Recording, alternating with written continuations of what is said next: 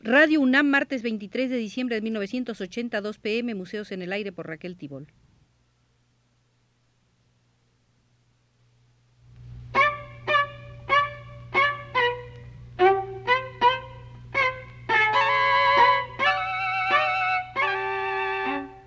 Museos en el Aire.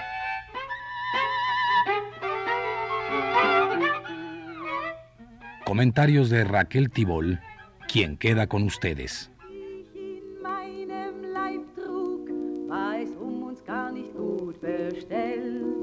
Und ich sagte oft, der, den ich trage, kommt in eine schlechte Welt.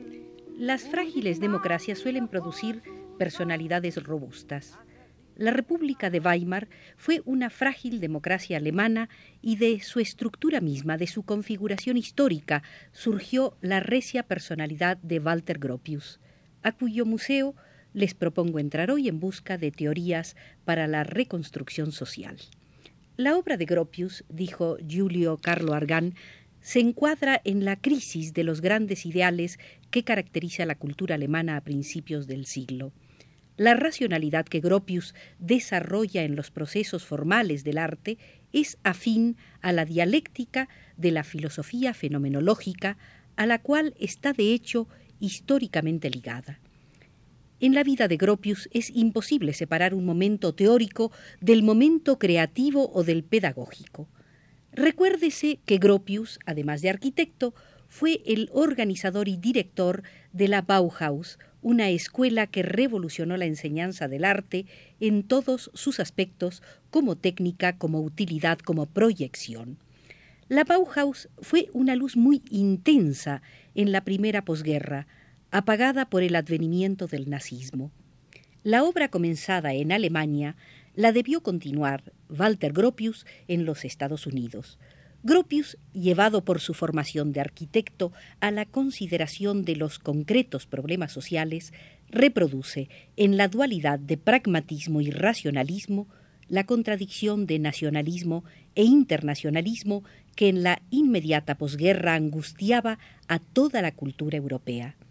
Nadie duda, asevera Argan, que Gropius haya obrado en el ámbito de una cultura burguesa y que su imperativo personal le haya impedido un efectivo arrojo revolucionario.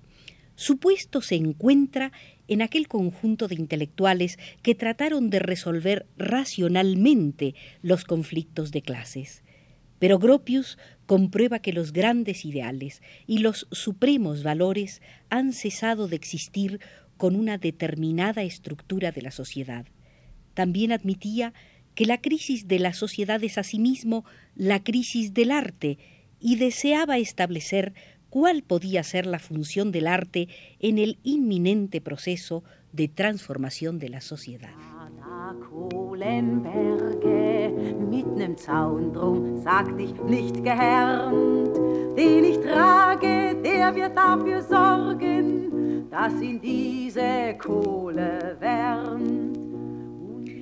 Los dos líderes de la renovación de la arquitectura europea son Le Corbusier y Gropius.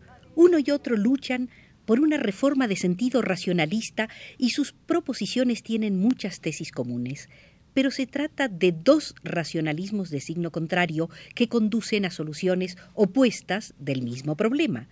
Le Corbusier adopta la racionalidad como sistema y traza grandes planes que deberían eliminar todo problema. Gropius adopta la racionalidad como un método que permite localizar y resolver los problemas que la existencia continuamente plantea. Gropius, como Thomas Mann, pertenece al pequeño grupo de intelectuales a quienes no se esconde la crisis de la burguesía alemana y la investigan mucho más allá de las escandalosas apariencias castigadas por la pluma de Gross. Sin embargo, no desesperan y creen que puede reanudarse su antigua tradición de cultura, rectificando el curso de una evolución extraviada y restaurando en el mundo convulsionado la autoridad de la inteligencia.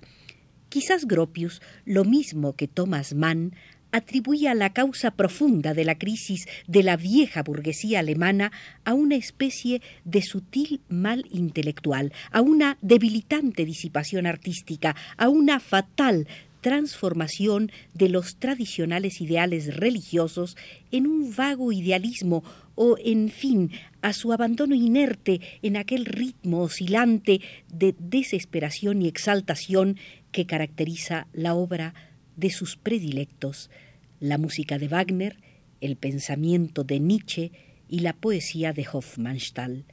Pero la firme reclamación de Gropius de un arte todo técnica, libre de toda ideología, ligado a las férreas leyes económicas de la producción, lo deja suponer con todo derecho, puesto que la sociedad está enferma de arte, es este el órgano sobre el cual se debe operar para reducir el desarrollo anormal y rectificar así la función irregular.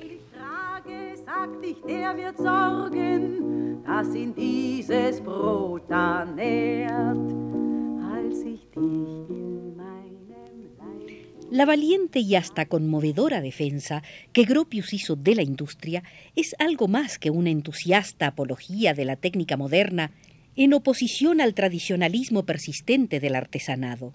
Es, en el plano teórico, la defensa de una industria entendida humanísticamente como exaltación del talento contra el Fordismo o el envilecimiento de la personalidad en el mecanismo de la producción y sobre el plano social la defensa de una austera tradición de actividad productiva, de una conciencia o espiritualidad del trabajo industrial contra la especulación improductiva y disociante. A Gropius le preocupaba sustraer a la clase dirigente y productora de un decaimiento creciente, de volver a conducirla a sus deberes sociales, de reorganizar técnicamente la producción y de crear efectivas y objetivas condiciones para el progreso de la vida social. Gropius exige que la autoridad de la clase dirigente no derive más de la posesión del capital y de los medios de producción, sino de la capacidad de producir del mejor modo y aquí entra en juego la función artística porque el arte es para él un modo perfecto, es decir, de una segura preparación técnica. Por lo tanto, Gropius destierra de su polémica todo acento filantrópico, aun toda simpatía humana.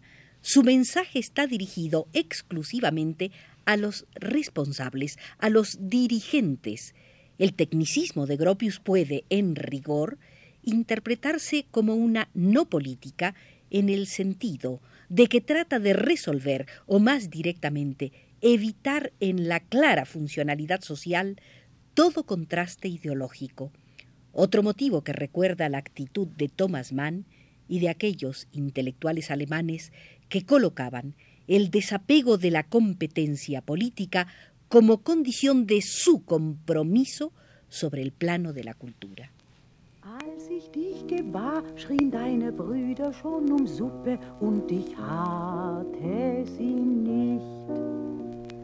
Als ich dich gebar, hatten wir kein Geld für den Gasmann, so empfingst du von der Welt wenig Gropius declara que todo trabajo es la manifestación de una esencia interior y que sólo este trabajo tiene sentido espiritual del cual carece, naturalmente, el trabajo puramente mecánico. Gropius decía, mientras que la economía y la máquina permanezcan como fines en sí y no como medios para liberar cada vez más a las energías del espíritu del peso del trabajo mecánico, el individuo permanecerá esclavizado sin que la sociedad encuentre el equilibrio definitivo.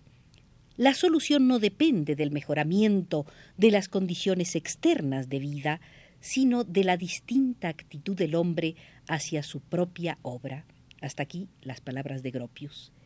El mito europeo de Gropius no es más la música o la poesía, sino la razón, un mito más hermético y amargo que lleva en sí los gérmenes de la duda y del desengaño. Gropius, como Thomas Mann, cree que la enfermedad es siempre el producto de un error de la voluntad, de un residuo interno, de un desecho que desprendiéndose de los concretos de la vida, nos empuja en el enfermizo dominio del desorden, de lo inconsciente, del sueño, de la muerte. Pero cree también que hacer el diagnóstico del propio mal, encontrar su origen, profundo en nuestra vida interior significa eliminar los venenos lentos, hacer circular la linfa estancada de la imaginación y del sentimiento, destruir con el raciocinio la ventaja que lo irracional ha tomado sobre nosotros, en otros términos, sanar. También Gropius, lo mismo que Thomas Mann, en los años angustiosos de la posguerra, parecía preguntarse cuál sería, en una sociedad que no habría de ser más burguesa, el destino de los ideales, de la cultura, del arte de la burguesía europea.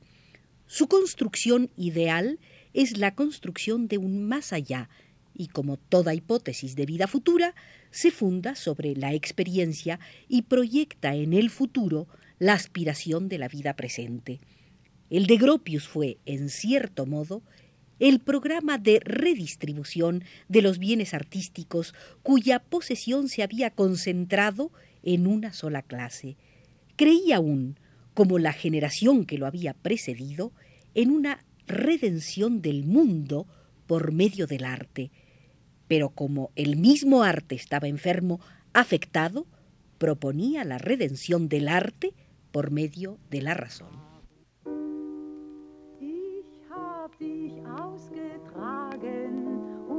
das war schon Kampf genug. Dich empfangen hieß etwas wagen und kühn weiß, dass ich dich trug. Cuando Gropius, después de haber incluido la belleza entre las exigencias fundamentales de la arquitectura, trata de definirla, evita comprometer en la definición aquellos valores de forma que constituían asimismo la base de su didáctica, alude a la ligereza de la estructura, a la luminosidad, al plein air que la nueva arquitectura logra realizar mediante los grandes vitrales, al placer que nace no de la contemplación, sino del empleo del objeto artístico produciéndose en el desarrollo de la experiencia o en el concreto realizarse de la vida, ese placer no será éxtasis místico, ni vana satisfacción de los deseos materiales, sino una percepción más clara y eficaz de las cosas, un modo más lúcido de estar en el mundo. No pretendía Gropius destruir el artesanado. Entre artesanado e industria, momentos sucesivos en la historia de la sociedad, debe existir continuidad de desarrollo. El artesanado debe progresar en la industria, y si ésta no llega a ser el resultado de esa evolución, su inmensa fuerza será destructiva. Decía Gropius, está en la naturaleza del espíritu humano perfeccionar y afinar cada vez más el instrumento de trabajo para mecanizar el trabajo material y aligerar gradualmente el trabajo espiritual. Un retorno deliberado al antiguo sistema del artesanado sería un error de atavismo.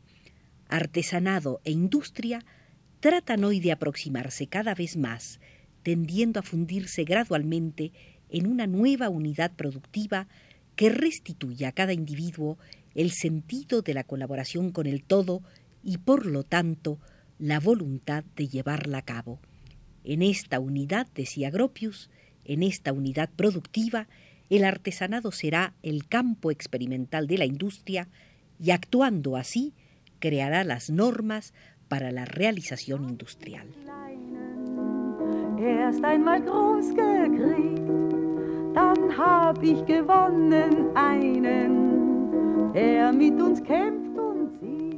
Recordemos que Walter Gropius nació en Berlín el 18 de mayo de 1883, es decir, tenía la misma edad que José Clemente Orozco.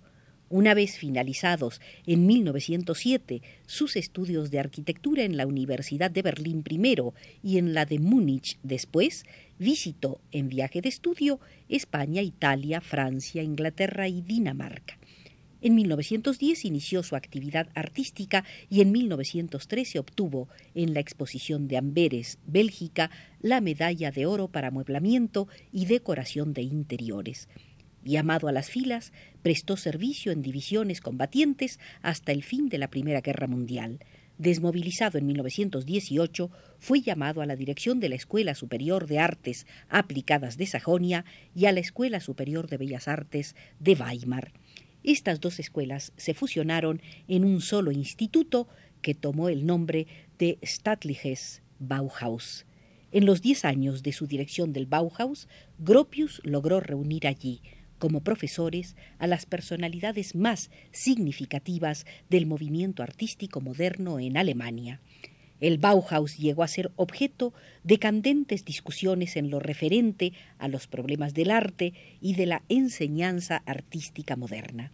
En 1925, la oposición política del gobierno de Turingia obliga al Bauhaus a trasladarse a Dessau.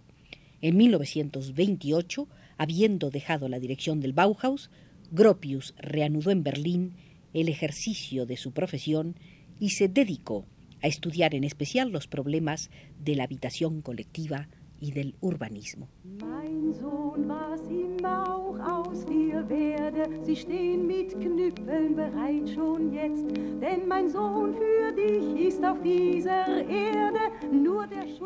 Y con esta breve ficha biográfica damos fin a la visita al Museo Walter Gropius, insustituible en la conformación del concepto del arte en nuestros días.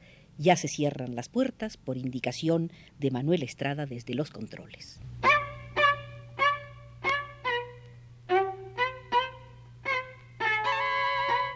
Museos en el aire.